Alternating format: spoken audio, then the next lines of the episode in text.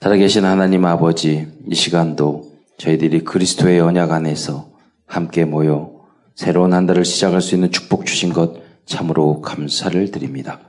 그리스도는 저희들의 인생의 모든 문제의 해답이시며 저희의 삶의 주인이심을 믿습니다. 지금 이 시간 기도하는 저희에게 주의 성령으로 충만하게 역사하여 주옵소서. 예수님은 참 선지자, 참 제사장, 참 왕이신 그리스도의 심을 믿습니다. 하나님을 떠나 방황하던 저희에게 하나님 만나는 길을 열어주시고 저희들의 원죄, 자범죄, 주상호 죄로 인한 저주와 재앙에서 저희를 해방시켜 주시고 마귀의 종노릇과 운명에서 벗어나 하나님의 자녀의 신분과 권세에 누리며 살게 하시니 감사합니다. 이것도 감사한데 저희들이 남은 자로서 우리 후대들에게 복음을 증거하며 또 이 시대의 장세기 3장, 6장, 11장에 빠져 있는 그 문제를 해결하기 위하여, 위하여 모든 족속, 모든 나라 237개국을 향하여 우리가 도전할 수 있는 은혜주를 주신 것 참으로 감사를 드립니다. 전 세계의 흑암 문화를 복음 문화로 바꿀 수 있는 그러한 RUTC의 주역이 될 수 있도록 주여 역사하여 주시옵소서. 우리 모든 성도들과 특별 렘런트들이 하나님 안에 있는 또 하나님이 주신다 나의 것 나의 현장을 찾아내요. 그 현장 속에서 하나님 앞에 영광 돌리며 빛과 소금의 역할을 감당할 수 있도록 인도하여 주옵소서. 이번 한 달도 성령 인도 받는 한 달 되게 하시고 집중하여 우리가 3오늘의 날마다 승리하며 하나님 앞에 영광 돌리는 일일 삼작의 응답을 누리는 축복된 한 달이 될 수 있도록 역사하옵소서. 그리도의 신 예수님의 이름으로 감사하며 기도드리옵나이다.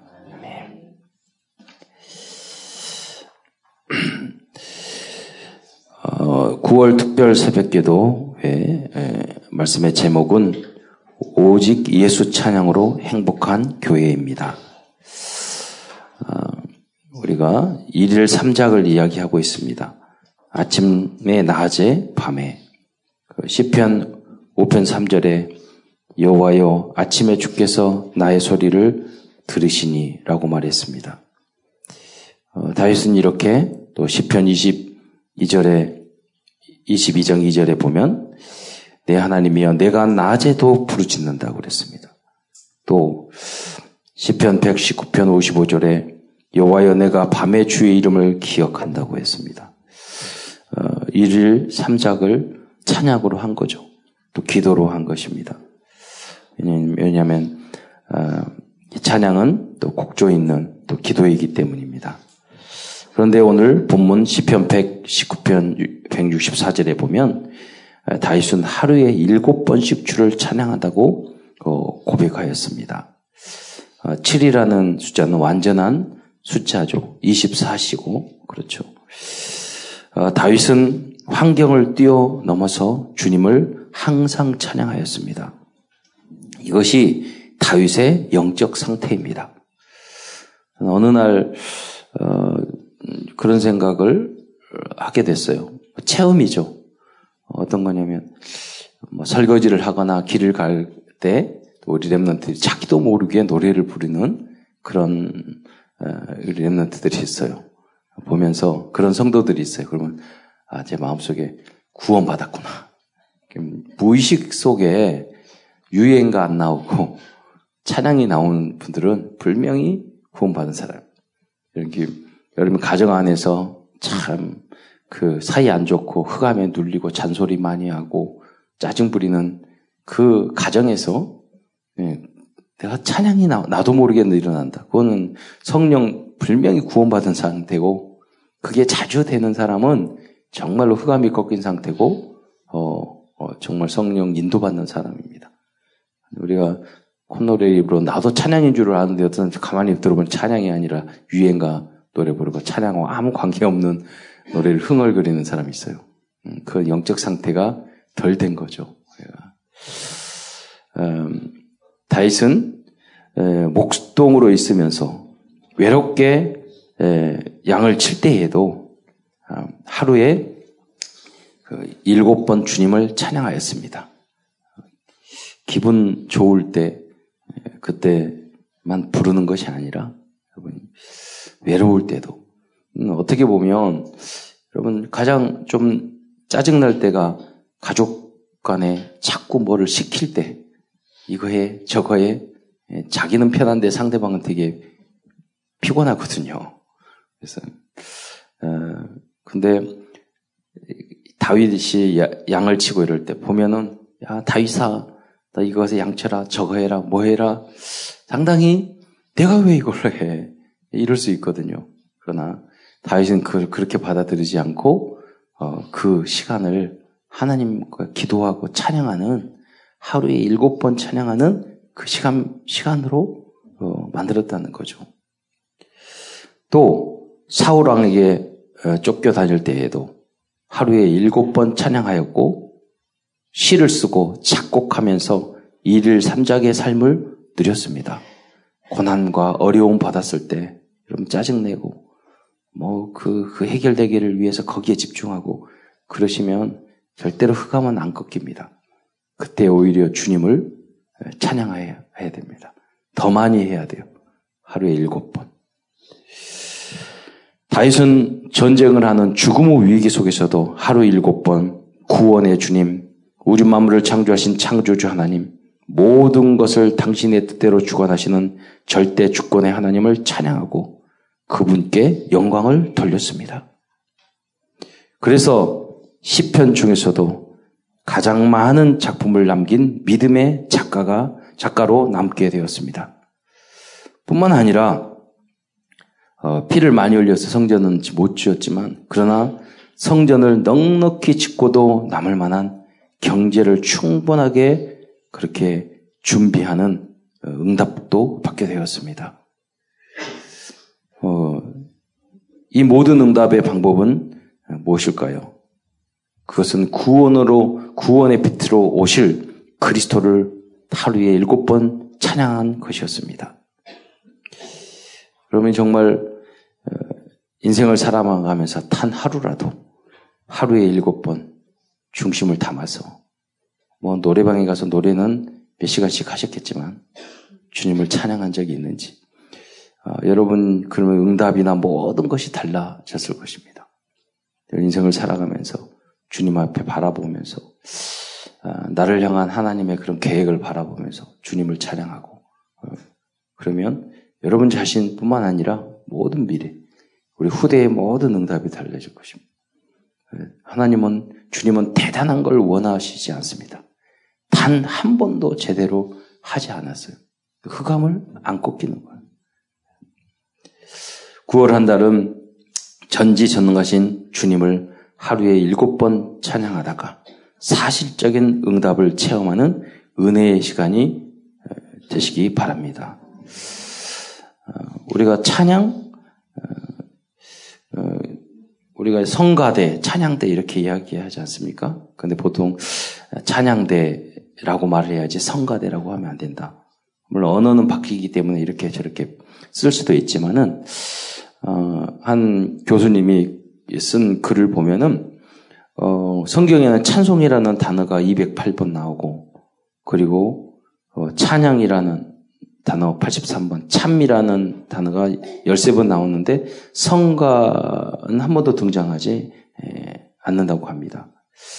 근데 무슨 뭐 삼위일체 이게 성경에 아, 등장 안 한다고 그래서 삼위일체가 없는 것은 아니지만 그보다는 기독교 초기 한국 기독교 역사에 성가라는 말을 쓴 적이 거의 없답니다. 1896년 존스 선교사와 어, 로드와일, 와일러 선교사가 당시 성도들에게 예, 성도들이 많이 불렀던 찬양을 모아서 최초로 찬미가라는 찬송 곡집을 출간했다고 했습니다. 이후 이 찬송곡을 모은 책들이 1893년에 찬양가, 1895년에 어, 찬성 형시라는 이름으로 출간되었는데 우리가 지금 어, 찬양대에 나온 이 사부의 구성의 악보는 1893년 예, 언도우드가 선교사님께서 어, 중심으로 해서 찬양가를 이렇게 출발했습니다. 어, 그리고 1913년 평양, 평양 장대현 교회에서 한국 최초로 찬양대를 조직했고, 이듬해 세문안 교회에서 찬양대가 구성됐고, 어, 이름을 찬미대라고 했습니다. 오히려 좀 이렇게 안 써서 찬미대? 그러면은 좀 더 불편할 수도 있는데요. 어, 근데 어느 순간 우리의 성가, 성가 또는 성가대, 일본에서 건너온 이름인 것 같아요. 어느 순간 그런 말을 좀 쓰게 됐는데요. 어, 왜 그 찬, 성가보다는 좀 찬양이라는 말을 쓰는 게 좋은가?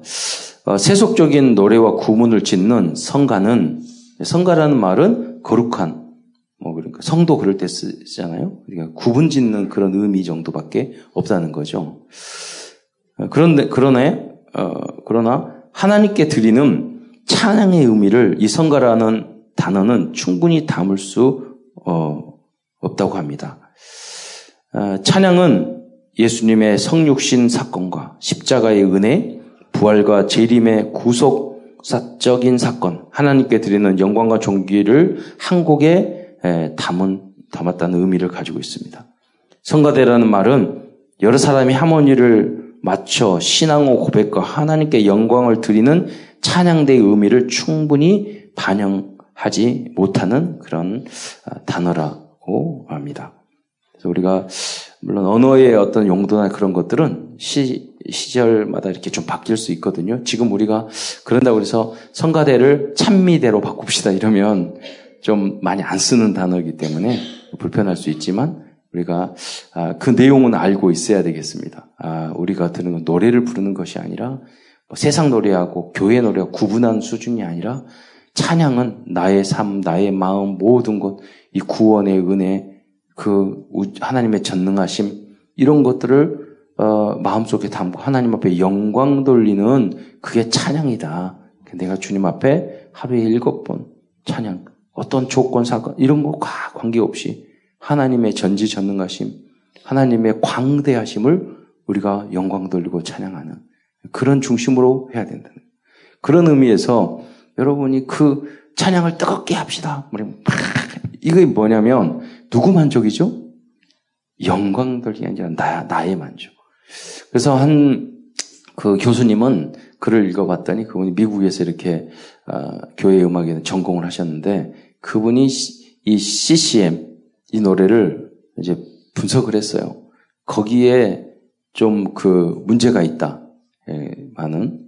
그러니까 이제 무슨 말이냐면 그 유행가적 가사를 가지고 이걸 할 때는 대부분이 그, 이, 그런 어떤 그 곡조를 쓸 때는 보통 나의 만족, 내가 좋은 노래. 이렇게 부를 때가 많다는 거죠.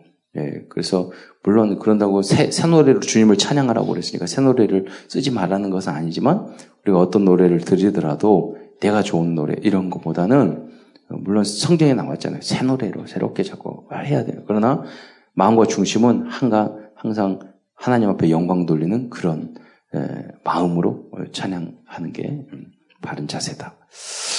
어, 그래서 우리 우리는 여러분이 만약에 하루에 일곱 번 아무 조건 없이 주님 앞에 영광 돌리는 하나님의 광대하심을 찬양하는 찬양을 한다면 모든 문제 해결되는 것입니다. 여러분 문제 우리는 문제야 어려움에 이렇게 걸려 있어 가지고 가지도 오지도 못하는 틀에 갇혀 가지고 어디 빠져 가지고 꽁꽁 묶여 가지고 이렇게 살 그런 신분이 절대 아닙니다. 이걸 완전히 깨는 것이 바로 나의 모든 환경을 뛰어넘어서 주께 영광 돌리고 찬양하는 겁니다. 거기에 시와 곡절을 담아서 기도를 담아서 찬양한다면 다윗이 찬양할 때 흑암이 떠나고 귀신이 물러갔던 것처럼 그 응답을 받게 되고 전도의 문도 열게 될 것입니다. 왜 이러한 도전과 어, 집중을 해야 할까요? 첫째, 주님께 감사하고 하루에 일곱 번 찬양하는 것은 엄청난 응답을 받는 영적인 레버리지이기 때문입니다. 그리스도의 능력이죠. 그 우리의 힘으로 우리 그래도 하나님 영광 돌리지만 육을 가진 존재이기 때문에 이렇게 찬양을 함으로써 지금 기분 나빴고 하나님 앞에 영광 돌리고 감사하지 못한 영적 상태가 시를 기록한 그, 그 그분들의 어떤 시 다윗의 마음 또 작곡했던 그분들의 마음이 우리의 마음으로 변할 수 있다는 거죠.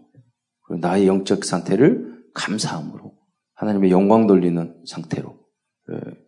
그래서 이런 찬양을 우리의 영 성령 충만한 상태로 나의 마음과 생각과 영, 영적 상태를 바꿀 수 있는 레버리지로 우리가 어, 사용할 수 있다는 거죠. 찬양 자체가 영광이지만 그러나 연약하기 때문에 우리가 의지할 수 있다는 거죠. 두 번째 복음을 누리며 하루에 일곱 번 찬양하면 놀라운 우리가 뱃을 이 그릇의 응답을 받게 됩니다. 우리는 콜라 뚜껑보다 못한 마음으로 아주 쪼잔해질 때가 있는데 아, 광대하신 우주 만물을 창조하신 그 주님을 찬양할 때 우리의 마음도 넓어지고 그래서 우리가 가는 곳마다 기쁨의 찬양이 넘치고 흑암이 꺾이고 행복해지고 감사해지고 그런 하나님의 나라를 이루는 그런 우리 그릇이 돼야 돼요. 찬양을 할 때 우리가 그릇이 넓어지고 그 역사가 일어나는 겁니다. 세 번째, 주님을 하루에 일곱 번 찬양한다면 완전하고 충분하고 모든 것 되시는 그리스도를 전 세계에 transmission, 즉, 복음을 전파하는 응답을 누리게 될 것입니다. 네 번째, 하루에 자연스럽게 오직 예수를 일곱 번 바라본다면 세상의 모든 것을 모으는 플랫폼, 내가 중심이 되는 것이죠. 그래서 함께 모이고 또 모든 걸 전달하는 그런 플랫폼의 주역이 될 것입니다. 다섯 번째, 결국 주님을 집중해서 하루에 일곱 번 찬양한다면 nobody 아무도 할 수 없는 네피림 문화를 복음의 문화로 바꾸는 축복을 어, 받게 될 줄 믿습니다.